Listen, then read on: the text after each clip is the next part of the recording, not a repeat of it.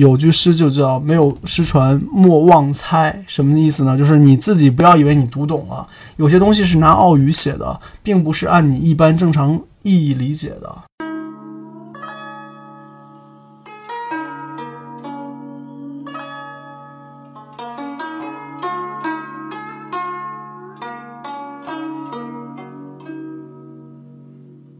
阴阳师里面，你看就有很多细节，就比如说他拿出来一个六刃试盘做他的法器，帮人还魂，什么念什么有请泰山府君，然后如何如何，然后还急急如律令。注意啊，这些他不是拿日文念的，他是拿那个日文的汉音念的。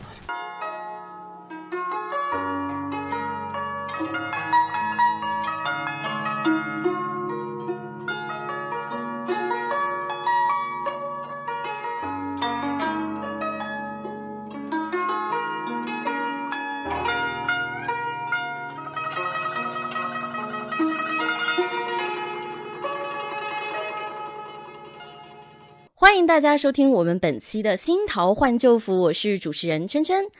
今天的节目依然是和梅老师一起来录制，跟大家说声哈哈喽。那么也非常欢迎梅老师一直认真的陪大家录制每一期的节目。那么除此之外呢，我们今天的节目还有两位非常非常特别的嘉宾，欢迎我们的 KG 和拍拍。大家好，我是拍拍。拍拍是我们的群草，然后是我们的健身教练，是我们的小帅哥。非常荣幸今天能和现役群草和另一位现役群草一起来录制这一期的节目。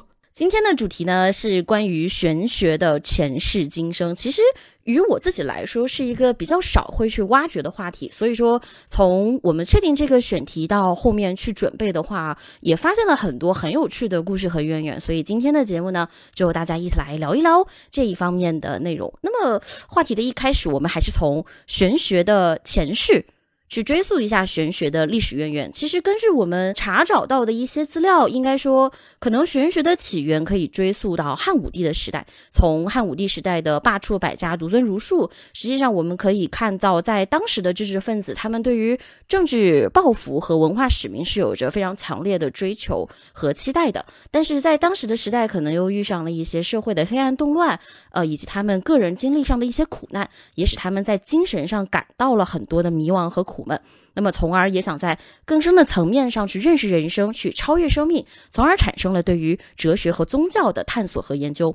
那么在这样的情况的驱动之下呢，呃，老庄思想也被更加广泛的用来解释现实生活中的种种新的行为。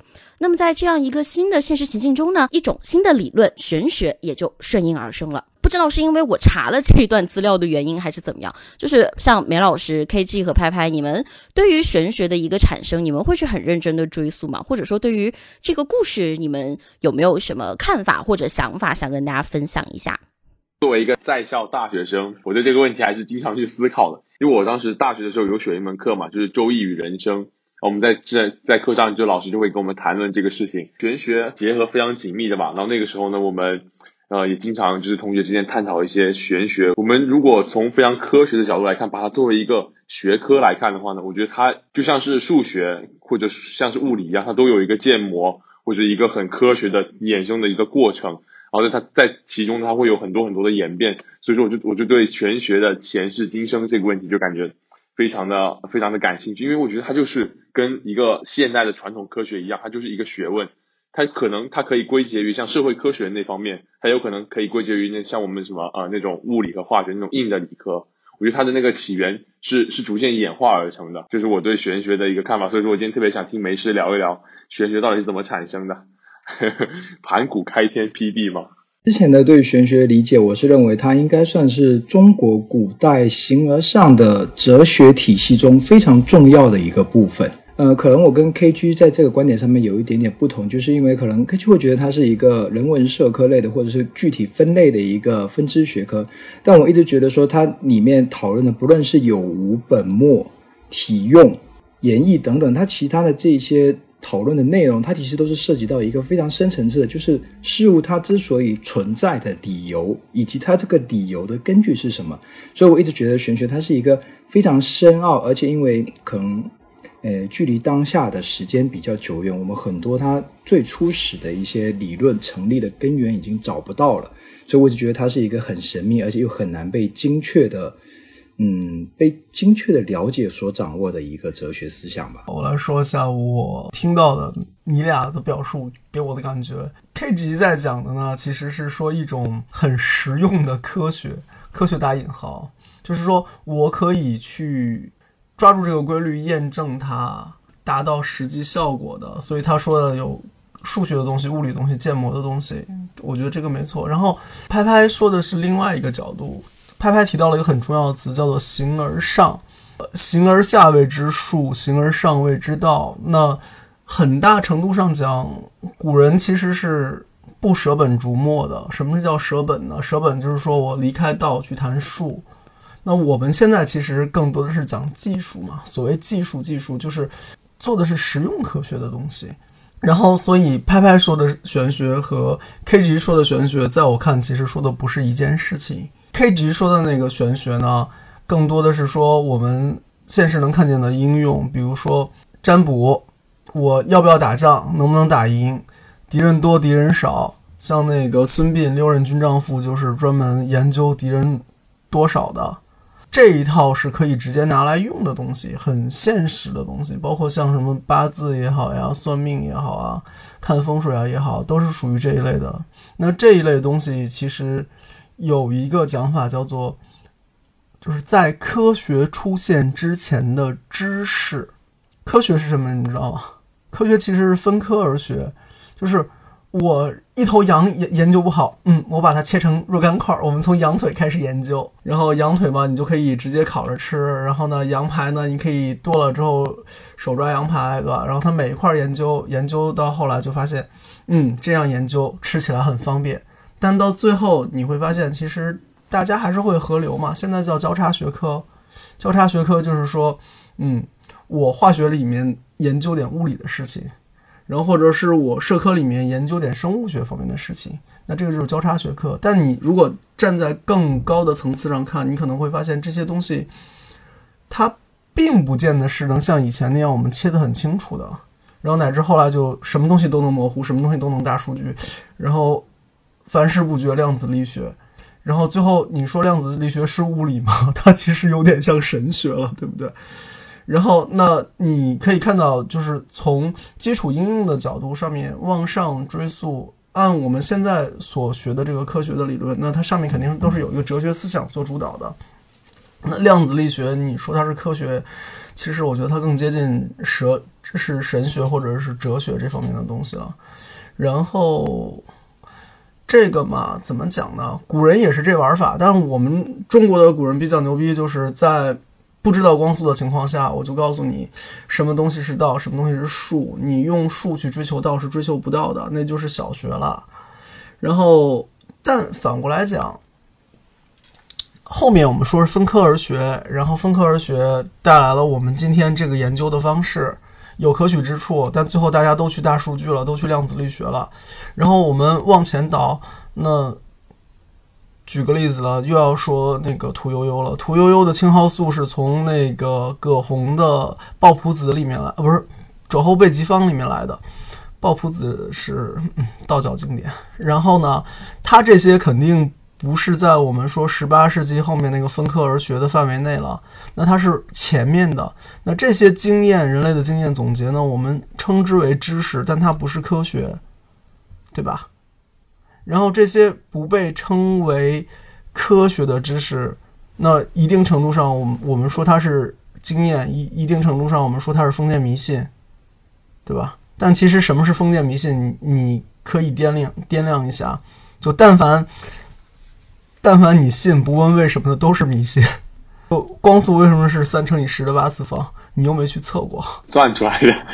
对啊，所以其实我我我们迷信很多的。在科学里边啊，我们初中语文老师就是对科学有一个比较简单的解，就是说，他说这一个东西它可以被证伪，它就是科学的。好多东西其实是证不了伪的，就比如说相对论，你其实也挺难证伪的。很多量子力学的东西你也难证伪。就我我说我理解啊，我理解就比较简单，就是这个东西在一定程度上能用，能指导你实践。有用就完了，别别想那么多，别想那么复杂的。然后继续往前倒，你你刚才那个谁，刚才那个圈圈说到，圈圈说到什么人类黑暗社会啊，什么诸如此类。然后呢，迷茫呀，或者怎么样？其实你想想看，科学是在干嘛？科学是为了让你过得更好，对不对？那没有分科而学之前，人类的知识和经验也是为了让你过得更好。虽然它看上去很迷信，什么家里小孩尿床、液体，然后跑出去门口贴张小红纸头，上面写着什么“天黄黄，地黄黄，我家有个夜哭郎，路过君子读一遍，一觉睡到大天亮”。构图吧，绝对构图，有效，对吧？它其实这些东西是经验或者说知识，它是用来解决问题的。然后呢，它不科学，但不代表它没有用。就像青蒿素，一开始是葛洪写的，青蒿直接榨汁儿，生的拿来喝，解决疟疾。然后后来，那他们提青蒿素也是用这样的方法来做。那后面那个就叫知识了，就具体研究到什么成分有用。但葛洪那时代不用研究什么成分有用，就什么什么东西我这草药抓来有用就行了。就像我们现在说疫情后面疫苗的事情，然后所有的西药都要什么？要临床三期，然后才能上市，对吧？中药需要临床三期吗？不需要。中药我们是，嗯。那个大夫说了，这几味药你抓回去，三碗水煎成一碗水，然后呢，第二锅再煎一遍，头汁和二汁混一下，早晨一顿，晚上一顿，病就治了。所以其实完全不一样的思路了。然后，所以我们说到玄学，玄学你可以拿它类比科学的东西，你也可以拿它类比哲学的东西，但讲到底，它就是它自己。然后它解决的事情是我们。生活中有的事情，就像哲学和科学要解决的事情一样，只是大家角度不一样，方式不一样。会不会说，我们可以再往前推一点，就是其实玄学对于古代人来说，就是他们的科学，就是以他们当时的发展水平跟认知水平当中，他们觉得，不论是面对自己要。处理的问题也好，还是自己的人生理想，还是整个国家治国理政的方向，他都会把玄学当做是一种可以有实用性的科学在使用。我觉得他说的很好。之前是很偶然有个机会跟一个宗教学博士吧听他讲座，然后也跟他探讨，我就我就说这个玄学不等于无知，科学也不等于全部。那在没有科学的时代的知识，其实是以我们现在说的这样一个，你说经验也好，你说是迷信也好，你说是知识也好，这么一个存在来存在的。那像我们今天这个背景下面讲，那它这些东西都是玄学，包括有术层面的玄学，也包括有道层面的玄学。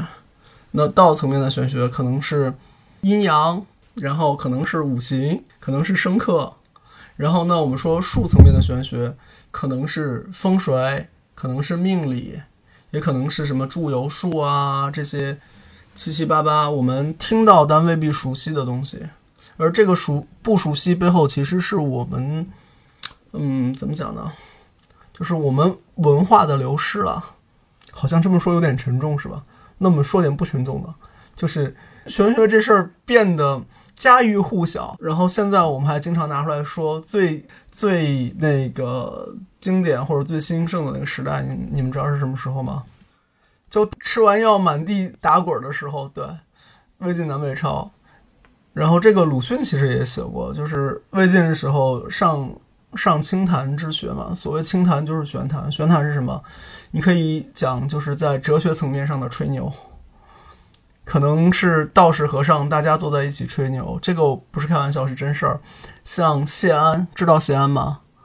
那个晋的宰相，也是大家族大世家。然后呢，那个时候有个和尚叫知道林，知道林是哪里人？知道林是胡人。然后呢，他是从葱岭那边走进来的。然后他们当时已经都跑到长江以南了。然后在谢安家里面，大家。吹牛，然后呢，一起研究老子，然后注意啊，是拉着和尚一起研究老子。然后呢，那个知道林是和尚嘛，对吧？那我们再讲一个道士，王羲之。王羲之他们家都是信道教的，他们就在一起谈玄，聊这些所谓拍拍刚才说的那些哲学问题，或者说玄学问题。然后里面还有一个梗，还有个很好玩的小故事讲给你们听，就是知道林是因为只会说河洛话，就当时的晋朝普通话。中原地区的话，然后这个据说是后来变成了闽南语，也就是我们 K 级的母语，然后也是我的母语，对，也是你的母语。我们两个其实哦、都是你俩，你俩一个是泉州，对吧？对，我在泉州长大。然后那个泉州，我记得还有一个很典型的那个，就是传统音乐叫南曲嘛，南音。南音，南音对南音，南音，然后这个都是都是晋朝东西。对对对，因为包括像古筝跟古琴，它都有特别的，就是呃闽筝学派，就是说在我们福建本地，它有自己的独特的一套编曲方案，还有它包括肢体也好、和弦也好、旋律也好这些东西的话，它是有自成一派的。是的，是的。然后我当年为了那个普安咒，就是猛追那个陈欣欣的东西。然后他就是这方面的，就是文化。如果说是文化复兴的话，那他是这方面的一个标杆人物了吧？然后我们说说到近，接着讲那个谢安的故事啊，就是谢安有一次呢，跟那个知道林，就是我说那个胡僧两个人聊天儿，说王安呃那个王羲之你认识吗？他说认识啊。王羲之那俩儿子你认识吗？他说我也认识啊。那你觉得王羲之那两个儿子怎么样呢？注意啊，王家是江浙人士，所以王羲之的两个儿子平时是不说普普通话的，伊拉讲上海话，两个人会讲江浙话。兄弟俩肯定交流的时候是用母语嘛，不会跟你讲普通话的。所以那个知道林就说说那两个小子啊，就是像两只小乌鸦一样的，咿咿呀呀，完全听不懂他们在说什么。没听明白这个梗是吧？看你们一脸木然，只会讲晋朝普通话。然后呢，王羲之的儿子王维之他们是会讲江浙方言的，并不一定总是讲普通话。所以由于语言隔阂，弄得这个外国和尚非常不爽。所以说他们两个说起话来像小乌鸦。这感觉好像就是东北东北的朋友跟闽南的朋友坐在一起，然后在都不讲国语的情况下，基本上是没有办法沟通的。然后，所以就是那那个时候，那个时候就是这种文，你说它是文化上交流也好，你说它是那个文化上面相互的这种促进也好吧，反正我们我们的玄学从来都不只是我们汉人自己的。也就是我们的就是世界的，外面来的人也会加到这个里面来。就像前面我有我记得有说过，道教的有一些灵宝派，尤其是灵宝派，它的那个咒语里面有很多都是感觉像梵文，就是嗡什么什么开头的这种。这些东西有个讲法是葛洪当年跟他老婆鲍姑去印度支那半岛度蜜月，然后跟当地的婆罗门。有交流，有技术交流，然后引进回来的技术，然后这套东西现在在道藏里面还有，而且很好用。这个就是我们说的所谓技术层面上的东西了，就不是我们原本说的那个形而上层面的东西了。那不管是形而上层面的东西还好，这个形而下技术层面上的东西也好，其实我们的这个玄学里面混了很多世界的东西，世界的我相信也有混我们的东西。然后我们中国人有风水，印度人也有风水，印度人说他们的风水是从阿育吠陀来的，然后我们的风水那就是我们所谓中国人祖传的这套。然后结果有一次我去旁听别人的那个印印度风水的东西，发现哎，他们东北角是容易通灵的，跟祖先有关系的。跟神明有关系的，然后我们的风水里面东北角是什么？鬼门，这个我讲过吧？鬼门，然后也是会跟灵性的东西有关系的嘛。那你就很难说说到底是我们影响了他们，还是他们影响了我们。再有个更常见的就是一个月多少天，然后那个二十八宿是印度人影响我们，还是我们我们影响印度人，对吧？那这些其实都是出现在科学之前的知识。对吧？那这个东西在玄学系统里面是有大量应用的，包括以前的那个军，就是所谓军国占星，什么星走到哪里了，然后司天监看一下说，啊不好，大王哪里哪里可能后面会有灾荒，或者是啊哪个大臣可能会篡位或者怎么样，然后哪个大大臣可能会因为什么星走到什么位置会凶死，然后诸如此类。那这种东西我们有，印度人也有。大家玩法不太一样，像前面疫情不是有个印度小哥就被炒得很火吗？号称是阿育吠陀占星，所以一说阿育吠陀，好像里面什么东西都有，对吗？然后那是他们的一个所谓很文化内核的东西。反过来讲，我们有也有我们文化内核的东西，然后二者之间其实是有交流的。像我们有七正四余、国老星宗，也是占星。那我们说着说着这些，其实又都回到技术层面上的东西了。就是刚才 K G 讲的那一类玄学了，拍拍给我们讲点好玩的吧。拍拍有有看到什么，在网上看到什么，或者是自己知道些什么，就是关于玄学比较有意思的东西呢？我自己的话，因为之前对这一块了解不太多，然后这一段时间以来，我包括说去收集了一些东南亚各国啊，然后还有一些。日本啊、朝鲜啊这些其他国家的一些玄学风水的一些知识之后，我发现它有一个传说，好像对他们各个国家的文化，特别是玄学风水文化上面的影响还是蛮大的。就比如说像它韩国的国旗，它是一个太极，然后日本呢，它最早的这些阴阳师的理论，它也是从当时的。唐朝遣唐使那边学习过来，然后不断继承发展起来的。那还有像刚才梅老师您说的，就是说我们跟古印度时期的印度教、印度教的很多知识文化，它是有相互交融的。包括说当时跟中亚佛教从中亚那边传进来，应该是东传进入到我国的时候，我们在跟佛教理念上面，玄学跟佛教里面的一些理念上面是有出现了一个交融的过程，然后最最后甚至引起了。不同派系的分裂，所以我是说，我是觉得说，嗯，梅老师，您可不可以跟我们解释一下这一个在玄学上面，这个玄学风水后续是不是有一个从我们中国，比如说某一个朝代为根基，向周围各个国家辐射传播，或者是跟周围国家的一些文化进行一个交融的情况？这个的话，其实你刚才已经说到了，就是唐朝，我觉得文化输出最狠的时候，就是我们唐朝的时候。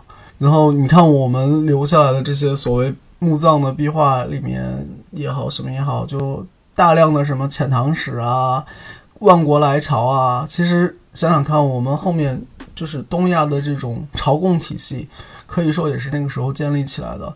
汉朝时候，我们就有什么西域都护府、安西都护府这些，但真正意义上朝贡这种万国来朝，我觉得可能到唐朝。会更现实吧，因为一个是跟航海有关系嘛，一个是陆路上面你要通畅，就不可能是像汉朝时候那那种一会儿被人占过去了，一会儿我们又占回来了，对吧？像你刚刚说到一个好玩的东西，就是阴阳师，阴阳师前面其实是有上那个一个电影嘛，博雅集，孟枕孟枕墨写的，对吧？那个嗯。就是小鲜肉都是小鲜肉，那个里面其实有一些东西是架空的吧，毕竟是玄幻玄幻故事，但有些东西也是真的。就像比如说那个安倍晴明，他是阴阳师，阴阳师原来是就是所谓阴阳寮这个东西，其实是从中国抄过去的，是我们司天监下面一个部门，就司天监，司天监是全国最高的天文机构，对吧？那你知道吗？司天监其实也是全全国最高的占卜机构。就司天监观察星星，不是为了观察星星，观察星星是为了算 算命，算国军国大事，就是我刚才前面讲的军占。然后再有呢，就可能还有一些其他的东西，像到宋朝的时候，你要考这个司天监，它是有考试教材的，你可以在网上搜得到，它有当时的试卷，里面六任是必考科目。对啊，六壬是一个天文模型。之前讲流年风水，去年讲流年风水的时候就有提到过。今年流年风水那个课明天开嘛，还是会讲。然后它是有天地盘，地盘嘛代表的是你站着这个四面八方的土地，天盘呢就代表的是那个星空。然后星空不是转的吗？所以天盘也是这样转的。然后呢，它根据上下对应也是按节气来的，然后不同节气它有不同的刻度，然后不同的刻度它代表不同的事情或者事物的强弱。那这套这套东西，嗯，是我们的天文学，也是我们的占卜。然后这个东西传到日本去，好玩是什么？你去看那个老版本的那个野村万斋，对，野村万斋的那个阴阳师里面，你看就有很多细节，就比如说他拿出来一个六刃试盘做他的法器，就是我说的这个六刃占卜的那个天文模型。然后六刃试盘是他的法器，然后他这边做法帮人还魂，什么念什么有请泰山府君，然后如何如何，然后还急急如律令。注意啊，这些他不是拿日文念的，他是拿那个日文的汉音念的。然后你基本上能听得出来他在念的其实是我们这些道教的东西。然后那你可以理解说，那个阴阳师这个东西背后其实是有。中国文化、中国传统的这套玄学的东西、道教的这些东西在里面的。然后说到佛教的开始之前，其实就提到了。你来讲，我来补充好了。好的，梅老师，那我大概知道您刚刚说的那个意思。我还有一个问题想问您一下，那我们目前可以了解到的是，大概是从魏晋南北朝时期开始，就是有一个佛教大量的向当时的东亚，也就是我们。中国这个古中国的这个地方进行一个传播的情况，那玄学又是怎么样跟佛学的这一些相关的理论观点产生一个共鸣，或者说产生一种化学反应，然后诞生出一种新的理论呢？这个里面分划分两头说吧，还是说唐朝？就是拿一行的事情来讲好了，就是原来从印度传进来的东西里面是没有，至少没有明明确的关于拜斗这件事情。拜北斗七星这件事情，但是会有魔力之天，魔力之天是七只小猪拉着，那七只小猪就是北斗七星，但是不存在有拜斗这件事儿。然后拜斗这件事儿呢，是我们一个道家的玩法。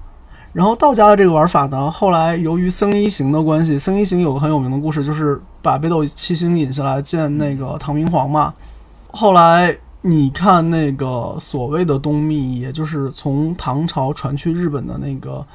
中国的密教，开元三大事件里的那个密教，那它的经典里面就有，就是你看大正藏里面密教部里面就有一个是跟北斗七星相关的，而写这个仪轨的人是谁呢？一行，一行禅师，就是我们说的这个僧一行。然后呢，僧一行是唐朝的大科学家，负责改换历法，就是帮历法修误差。简单讲就是帮历法修误差。然后呢，他是原本是道士，去研究什么杨雄留下来的东西。杨雄是谁知道吗？汉朝人。然后他照着那个《易经》的格式，自己写了一一套叫《太玄经》。《太玄经》对应的太玄术，现在在六壬里面还在用。然后《太玄经》呢，就是我们《易经》是阴阳，然后有三个爻，对吧？就是二乘二乘二。然后呢，在上下内卦、外卦两个卦，然后最后就到六十四卦了嘛。然后呢，它的那个体系里面呢是一二三，不是一二，出来是九九八十一变，建立了一个那样的叫太玄经的体系。然后在那个一行小的时候，别人拿这个太玄经给他看，然后他一个礼拜给人就说我看明白了，然后并且可以头头是道的给人家解释。那明显这是个道家玩法嘛，不是个佛教玩法。然后后来他说，听说那个天台宗。佛教的了，有很好的历法，或者是有很好的天文知识演算的东西，他又跑到天台山去求法，然后后来就有个讲法叫做“一行到此水倒流”，就说的是那个一行在天台山的故事。所以你可以知道，那个僧一行前面是道教的东西会玩，后来跑去天台宗，然后会汉传佛教的东西了。然后接着后来他又追随开元三大士，然后就是一帮印度来的高级知识分子，然后在唐朝都城，他学的是东密，我们后来叫东密，现在或者说叫唐密，然后反正就是两届曼陀罗的那个。后来他师兄弟吧，惠国我记得是他师侄还是他师师师弟，我忘记了。然后惠果再传给那个空海，空海再把这个东西传回日本。然后后来我们在大正藏里面找到了僧一行教大家拜斗的这个仪轨。那它就等于是一个很好玩的，一开始是道教的东西，然后进到佛教里面，然后再传播到日本去，然后现在再回传回来。所以这个就可以解释为什么说我们在日本的这个玄学理论体系里面看到了我们以前古代中国的呃道教知识理论也好，佛教知识理论也好，它都有出现这样的影子，所以我们说它是有一个来源依据的，可以这样解释吗？可以这样说，而且还有很好玩的事情，就是《火影忍者》，就是那个解手印，就是那个不是有一个九字真言吗？就是那个临兵斗者皆列阵前行，这个其实是道家的，然后《抱朴子》里面的东西，然后这个其实是要打指诀的，演示给你们看，这个是要打本师诀的，应该是这样这样的诀，然后呢，他们那个就。就不是搞了九个手势嘛，然后那九个手势呢，又都配合的是那个东密的那些本尊的名号呀什么的，有印象吗？那它不就是很典型的一个所谓道教的东西跟佛教的东西结合在一起了吗？你想，中国和尚不这样玩，中国道士也不这样玩，但是日本的什么忍者呀这些这么玩，那就就说明这个东西是两个文化在他那边有一个融合嘛。不但融合了，而且加入到了他们的日常实践当中，是吧？转换了他们的一种生活模式，或者说他们的一种生活文化里面的一部分。对啊，就加入到他们日常实践当中了，能用嘛？然后我最近认识了一个道长，然后他就会那个，就是四动五行那个九字真言这一套东西，道教的这套体系里面的玩法。然后跟他学了点小窍门啊什么的，然后没怎么用过，不过这套东西应该还是蛮神的。但说说回来，就是这套东西现在在中国还能有流传，是件蛮震惊的事情。因为你像那个《抱朴子》里面有提到这个东西，然后呢咒语其实是不全的，然后呢指觉是没有的，然后那个图是怎么来的呢？它也是不画出来的，对吧？那有些东西。包括在道藏里面，他也是说此处口供师传，什么意思呢？师傅的师啊，就是你必须是师徒口口相传的东西，并不是说我这么隐晦保密的东西可以直接写在书面上，让人就轻易得到的。那不让轻易得到，其实是怕传给传给歹人，就怕不好的人学了这些东西。所以也是因为我们有很多东西怕别人学坏。所以呢，就传着传着就不传了，不传着不传着，最后这个东西就消失在历史长河里面了。是梅老师，就是说像您这样子说的话，那呃师徒制的一个好处就是可以保证宗门的一些核心的，应该相当于是行业机密一样的东西可以不外泄，避免被外人所知。但它最大的缺点一点就是，它容易在可能是几千年或几百年的这个传播代际之间的传播的时候出现遗失。或者是错漏，或者甚至是被彻底的改变，然后变得说它跟原来的理论观点截然相反的这个情况。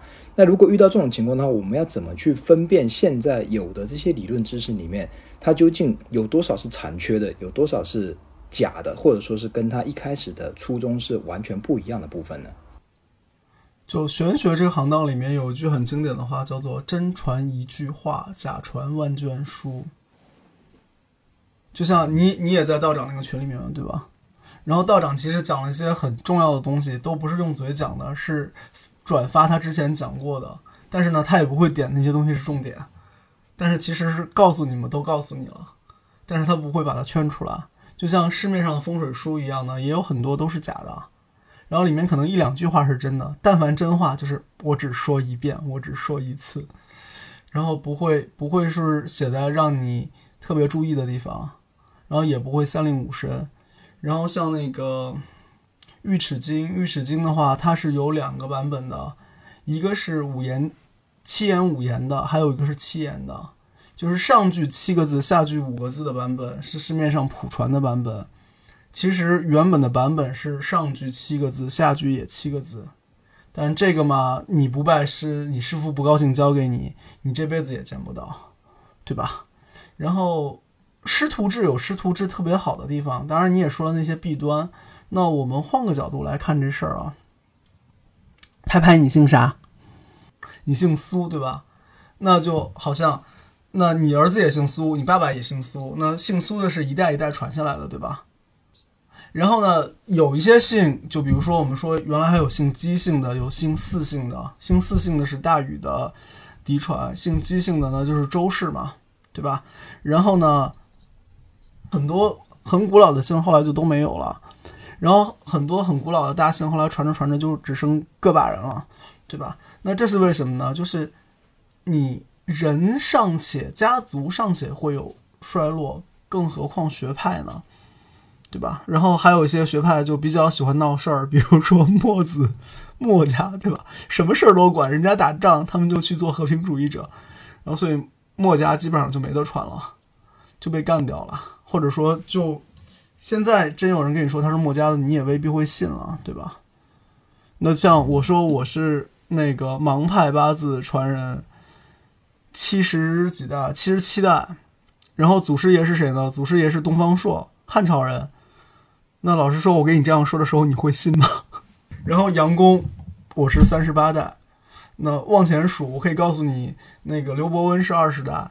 然后第一代他就传了那几个有名的徒弟，刘江东，然后那个曾文山，然后还有还有那个廖晶晶。然后呢，后来刘江东又传了叫谭文墨，他女婿。然后谭家就后来又往下传，传到谭宽，谭宽传给刘伯温，如何如何。那我能跟你理这些一代一代的事情，你就知道大概啊，这个应该是真的，因为编不能编这么详细嘛，对不对？然后，但是有一些东西反过头来，像那个孟尝不是孟尝，是不是孟尝君啊？孟尝君说的吧？他说玄孙之孙为何？就小时候他就跟他爸说：“你把钱都留给谁啊？”他爸说留给儿子，儿子再留给孙子，孙子再留给重孙，然后重孙再留给玄孙，然后再往下留，然后他就跟他爸说，后面的 你都不知道应该叫怎么称呼了，你给他留啥呢？留得到吗？那反过来讲，就是学术也是这样，好的东西可能历史上曾经出现很多，但是随着这些家族的没落，这些东西就都不见了。但就算不是以家族的方式传承，有些真的东西也还是会不见。举个例子啊，你们知道那个《黄帝内经》这本书被发现并且史料记载是在什么时候吗？是在王莽的时候。王莽之前，刘向父子两个人在编纂天下所有的书的时候，这本书才被记录在册了。而这本书记录在册之前，它其实是以民间师承的方式在流传，并不是公诸于世的。然后它不公诸于世，特点就是师傅告诉你，这个里面一加一其实是要写一个王字，而不是要告诉你一加一等于二，对吗？然后呢，传着传着呢，就变成了，哎，你也看见这个数，我也看见这个数，一加一嘛，谁都知道它是等于二啊，怎么会是王字呢？告诉你一加一等于王字儿的，这个就是属于有失传的，里面有一些东西它就是奥语，它就是故意这样写，它就是跟你打哑谜的。你表面上看它成一加一等于二的，那这个就是你表面理解而已，未必真的是这么用的东西。这个现象其实，在风水啊，或者是法术啊上面，其实是蛮常见的。有句诗就叫“没有失传莫妄猜”，什么意思呢？就是你自己不要以为你读懂了，有些东西是拿奥语写的，并不是按你一般正常意义理解的。感觉就好像说，历史它本身就是有存在的诸多的不确定性，就好像历史虚无主义一直觉得说，历史是没有办法被百分之百真正的还原的，因为你不管从任何一个角度来看，可能同一段历史它都可以有不同的解读，而这些不确定性呢，它可能永远都没有办法解决。那这种不确定性就是可能性。那每一种可能性，它就代表着一种可以被解释的意义。玄学玄学层面上还有更深的东西，就比如说有些东西失传，失传了之后会怎么样？不怕失传，藏传佛教那个叫伏藏，有的埋在某些地方了，有些埋在某些人的识海里面，埋在他意识里面了，潜意识里面了。然后有一天这些东西会被挖出来。然后呢，道教的就更牛了，教法叫做梦传，就是他睡着的情况下。哎，有个白胡子老头在他梦里教了他点东西，他后来就会了，然后他再把这个东西写出来。没事提到这个，我就想起我昨晚做了一个梦，就是我昨天晚上很奇怪，我昨天晚上在睡觉，然后我就梦到，就是我进了一个一个一个祠堂里面，然后有有一个道士，就是有一群人在旁边，有个有个道士，就是他像是一个很神秘的组织，然后有一双手是黑色的，只有一双黑色的手把我拽住了。我这时候呢，有另外一个师兄走过来，摁住我的眼睛，我就好像看到了我的过往和前生。就昨晚昨晚做了一个梦，然后我就醒了，然后我就跟我妈说，我做了这个梦，然后她说就是很就有点小恐惧。我给我给你们讲一个关于我的梦传的故事吧，挺好笑的。其实那个时候我中医师傅还在，然后呢，有一次是我做了一个梦，梦见什么呢？我在一家古代的店里面喝糖水，然后呢，我说哎这个蛮好喝的，我就问老板这个方子是什么，老板不告诉我，老板是一个老头带一个小姑娘，这典型的神话传说感觉是吧？然后。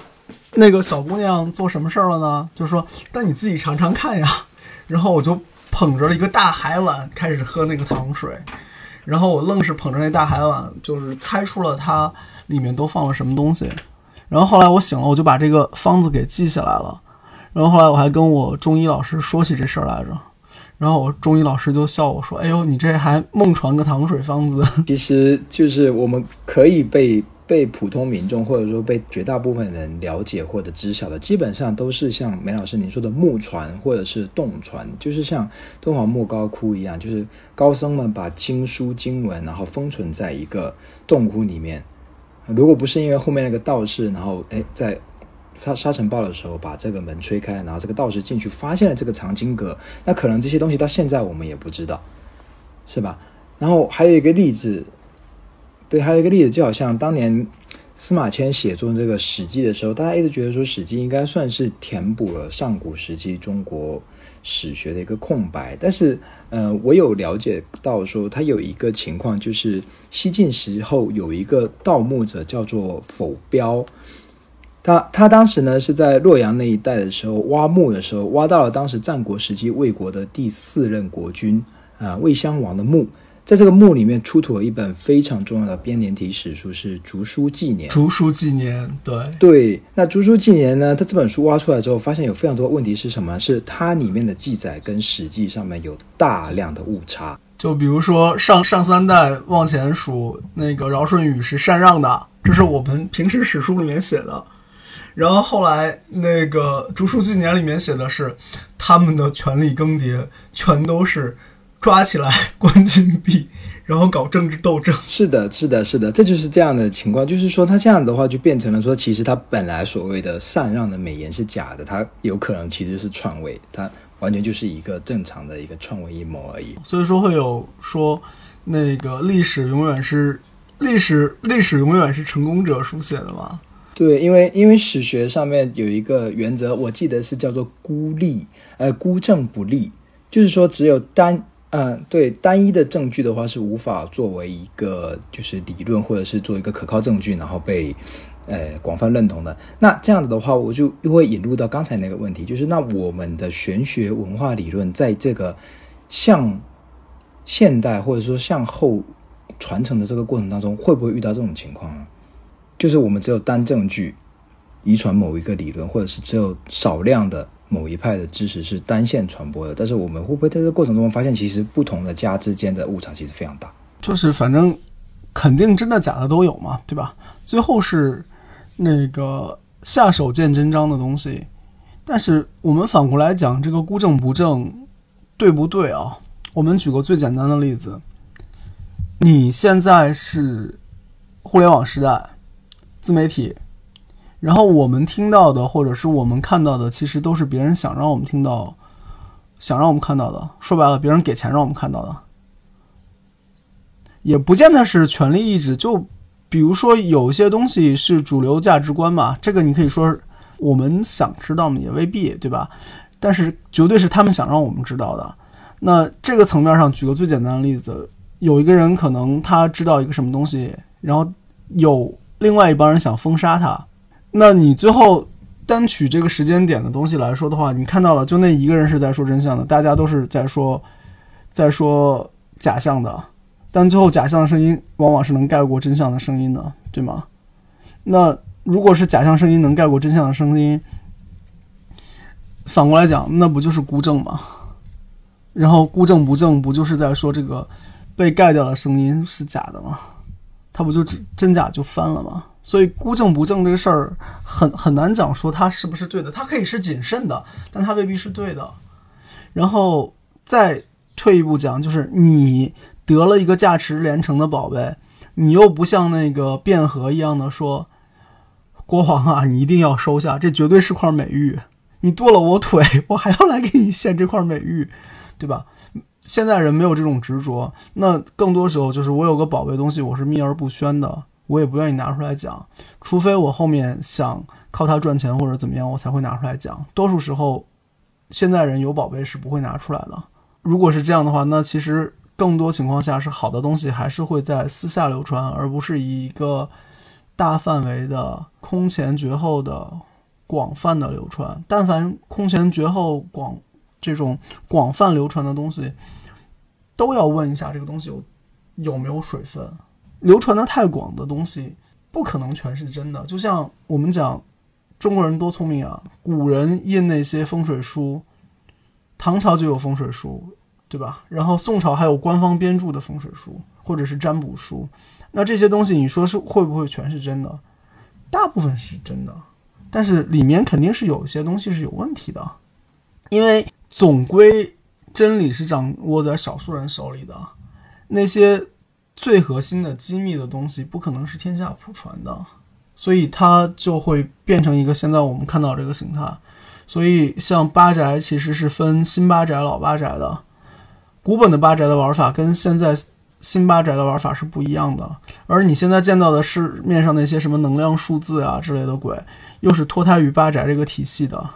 然后那个就是所谓以下千言离题万里了，然后它背后的逻辑甚至把先天八卦术和后天八卦术都搞不清楚，然后不能再往下讲了，再往下讲要要被人家人肉被人家封杀了，因为这个课程现在外面很火的，上万的啊。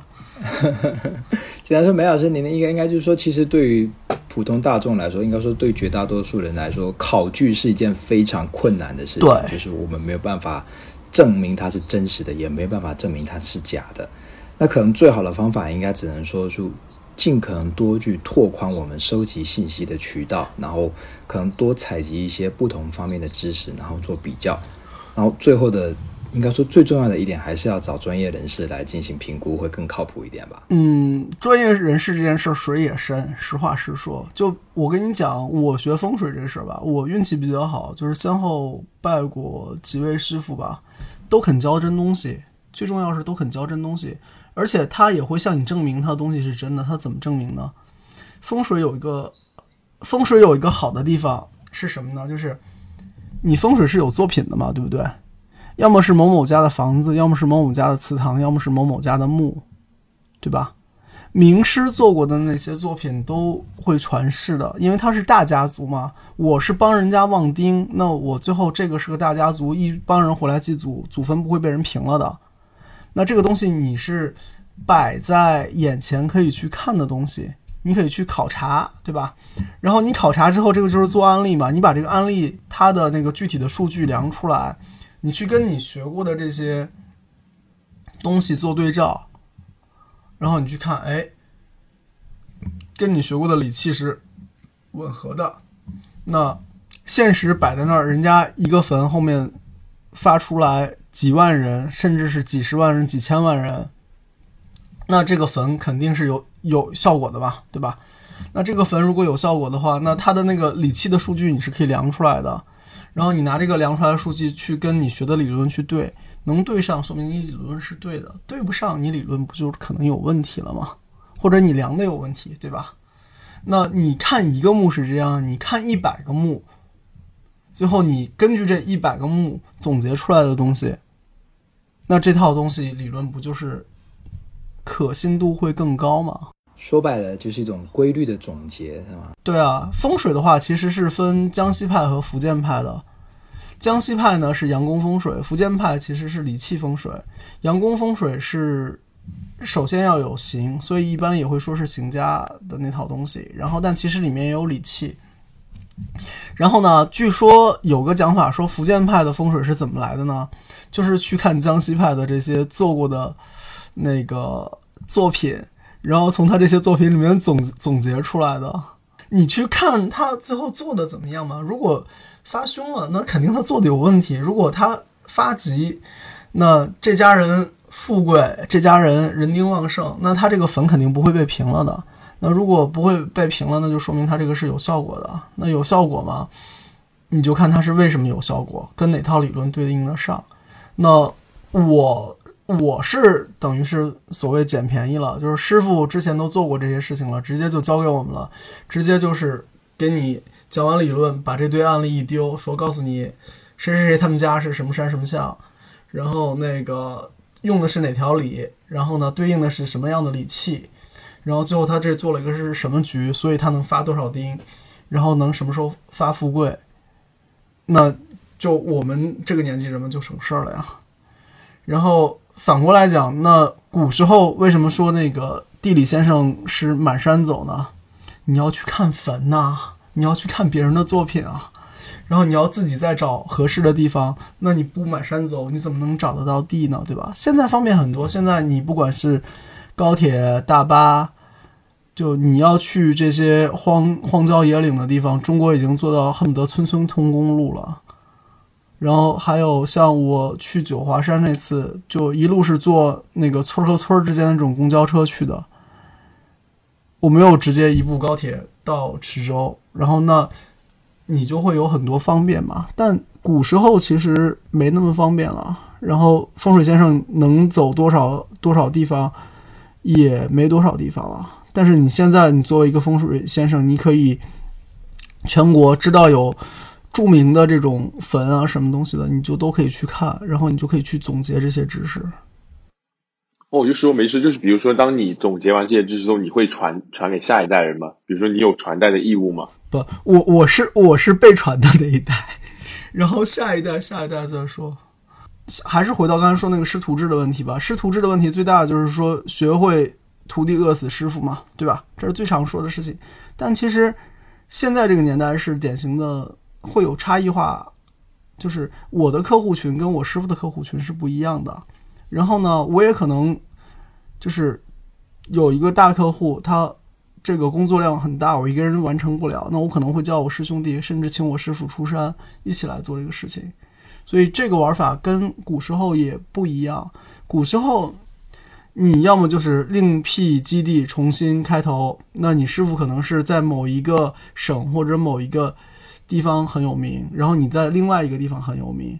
那现在就是你们可以在互联网上都很有名嘛，对吧？中国多少亿人口呢？不怕不怕人多，对不对？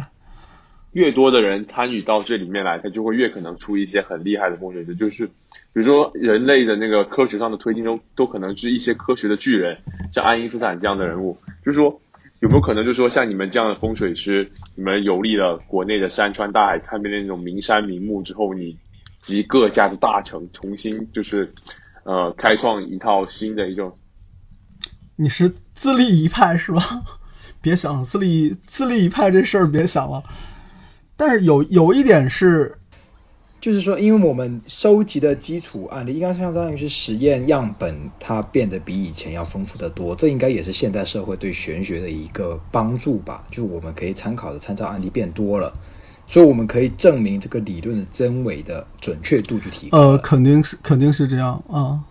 但我感觉这个拍哥就是就是我感觉有一点就是说，这个数据量还是太小了。我觉得对于计算机来说，你们就算把所有的。中国国内任何一座墓，它的所有的指标，所有的那种，你把就是我们各种立体扫描一遍，我们给它去做一个呃那种呃很很就是很比如一些简单的那种数据分析，我们可以得到巨海量的数据。K G，我先泼你一盆冷水啊！你的研究方法有问题。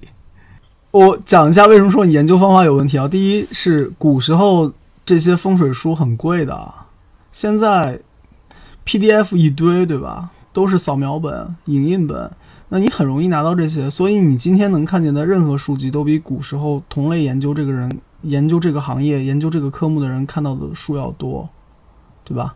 然后变伪这件事情不难，为什么说变伪这件事情不难呢？刚才说了真传一句话嘛，这个书里只提一句，那个书里面也只提一句，你这句话总归是能看见好几遍的。你总归看见好几遍的时候，你就知道这个事儿是真的嘛，对吧？就我在一本书里面不能保证只看到真的东西，但是我多看几本书，那可能我就能把里面真的假的东西高度概括的东西能凝练出来。如果能凝练出来的话呢，我就可以去更有针对性的去变伪嘛，对吧？所谓真传一句话，就是你最后理出来了大概十句八句，你可以拿这十句八句去试去套，然后有一些就是真的，有一些就是假的。大家都说假的，那就是故意挖的，大家都挖的坑，你是门外人。然后大家如果都说到提到的，你试下来是真的，那就是真的是真东西。你们知道那个沈氏悬空怎么来的吗？不知道沈氏悬空是怎么来的？就是沈氏悬空是沈氏悬空学。呃，对，可以这么讲。但沈氏悬空呢，在香港其实前面二十年蛮流行的。然后呢，悬空沈氏悬空特点是什么呢？复杂。为什么它会这么复杂呢？是因为他这个创派之人看了大量的书，关于悬空方面的各家的悬空，然后呢，也去实地考察，最后他把各家他认为对的东西摘在一起了，搞出来一个特别复杂的东西，叫沈氏悬空。应验度也是有的，但不是百用百灵。但证明他他从里面提炼出来了一些真的东西，当然也不小心提炼出来一些假的东西放进去。这就回来说那句话了，就是今天还碰到一个，就是那个叫什么王子啊，然后不是把我问了个价格，然后就把我给拉拉黑了嘛。然后后来他又加我了，说了一句，他说那个太贵了，我自学。那个祝你生意兴隆，很好笑的。我就在想，有些东西能自学，有些东西不能自学。那些教材都不掺假的东西，你是可以自学的。比如说初中物理课本，再比如说小学数学，像前面咱们讲的风水知识，它是典型的会有藏诀，会有奥语。但是其实我刚才梅老师在说这个事情的时候，我就一直很想讲一点，就是他实践可以检验真理，但是他这个周期也太长了吧？我总不能说我请了一位风水老师在这里帮我做好了预测，然后我根据老师的指导进行了布局，结果可能要过了好几代人，比如说人丁兴旺，它可能不是一代的人的事情，它可能要好几代人才能实现人丁兴旺，或者他们整个家族的财运，呃。财势变好，但它肯定不是怎么讲，就是梅老师之前有说过一个，就是财运不入偏门嘛，证明说他资金的积累、财力积累，他肯定不是一瞬间暴富，不是我今天中了一张彩票，明天我就变成亿万富翁，他肯定也是要经过好几代人慢慢积累，才会变成一个 old money 嘛，就是一个就是像贵族一样的财富积累的过程。但在这个周期这么长里面，甚至我们比如说，那我们怎么可以在这个过程里面确保说它一定是有效的呢？对啊，确实，我觉得，而且对，而且就是对于我这代，我比如说我自己找那个，我自己找风水师，我也不确定它一定是有用的。对，只能是信任放松。是的，是的，我觉得这个时候就信任，信任放松。所以就会陷入到最开始。梅老师说的那个观点，就是你通过看他之前的作品，看他已经做出来的这些呃这些成果，然后再去验证，哎，你是不是对的？因为我是之前有听到这样类似的一个说法，说就是呃我呃是怎么讲？他说不能够说你之前的事情好不好的这样的风水师傅。是不能信的，就大概是这样子的意思。我觉得可能有点像梅老师刚才讲的，就是说，呃，相当于验证你有没有这样的能力。如果你验证，哦，OK 过关，那好，那我就可以用你。如果验证不通过的话，那好，那我可能就不信任你，我直接去找别家。但是这样子的话，我突然想到另外一点，就是有没有可能存在幸存者偏差？就我觉得他是有的。我觉得梅记得梅师讲过一个案例，他是说。就是我自己，我自己理解我的状态，跟你风水师理解我的状态是不不是一个状态。就是我，比如说我自己当我处在一个那个梦里，我活在梦里，然后呢，你风水师觉得我活在当下，但是我其实我自己觉得我活在梦里。所以这这，我觉得信任的偏差肯定是有，所以我觉得这个东西就是，这就是玄学。这个就是应该就是认知认知角度啊，还有认知观点上面的巨大的差别。不可知论的集大成者就是玄学。不是之前梅老师梅梅老师有讲过一个故事嘛？就是说说他之前是给一个女孩子就是看过，然后那个女孩子说完了之后跟他说说老师你说的不准，说我本来很对对对，我对这个印象特别深刻，我印象很深刻这个故事，就是他说我最近其实挺顺的，但是明明梅老师说给他算完的那个预测是他最近应该是会比较不利的，对，但他其实跟他的个人用药有关系。我老妈也天天跟我讲一个故事，就是说之前有个风水师，就是这是一则寓言故事，不是真不是真实故事。他说这样，就说有就是他他天天嘲讽我信这个东西，他其实自己也信，他说他说。就算是风水师跟你说，你们家门口埋着一块很大很大的金子，你自己不去挖的话，风水师说了，跟你说了，你也没有用。然后这故事告诉我们要事在人为。这就是不可证伪的可怕之处啊！就好像现在的反智主义为什么它那么盛行，没办法驳倒它，是因为甚至有大量的，比如说高学历、高知识文化的人，也在陷入到这个反智主义的这个思潮里面，就是因为它不可证伪，它这个就很可怕。你要你要说说什么？现在的美国政府的它这个幕僚，它其实是外星人派下来的，是用来统治地球的工具。那我们可以说不相信他，但是我们找不到证据证明它是假的。不是有一个很经典的论断吗？为什么外星人不存在？你见过他吗？不是有一个很经典的这种论伪的这样的一个论证？你有没有见过他？你没有见过他就说不存在，这明明是你的错啊！就是 OK fine。哦，庄周梦蝶，啊，不是那个什么，就是他们两个在在在桥上跟鱼说：“你不是你不是鱼，你怎么知道鱼不？”对啊，子非鱼，安非鱼之乐。对，那子非吾，安知吾不知鱼之乐？是吧？那所以说，那这种，对，归根归根结底就是人跟人的心灵，因为他没有办法沟通，所以他这种心灵的隔阂就会永远都存在。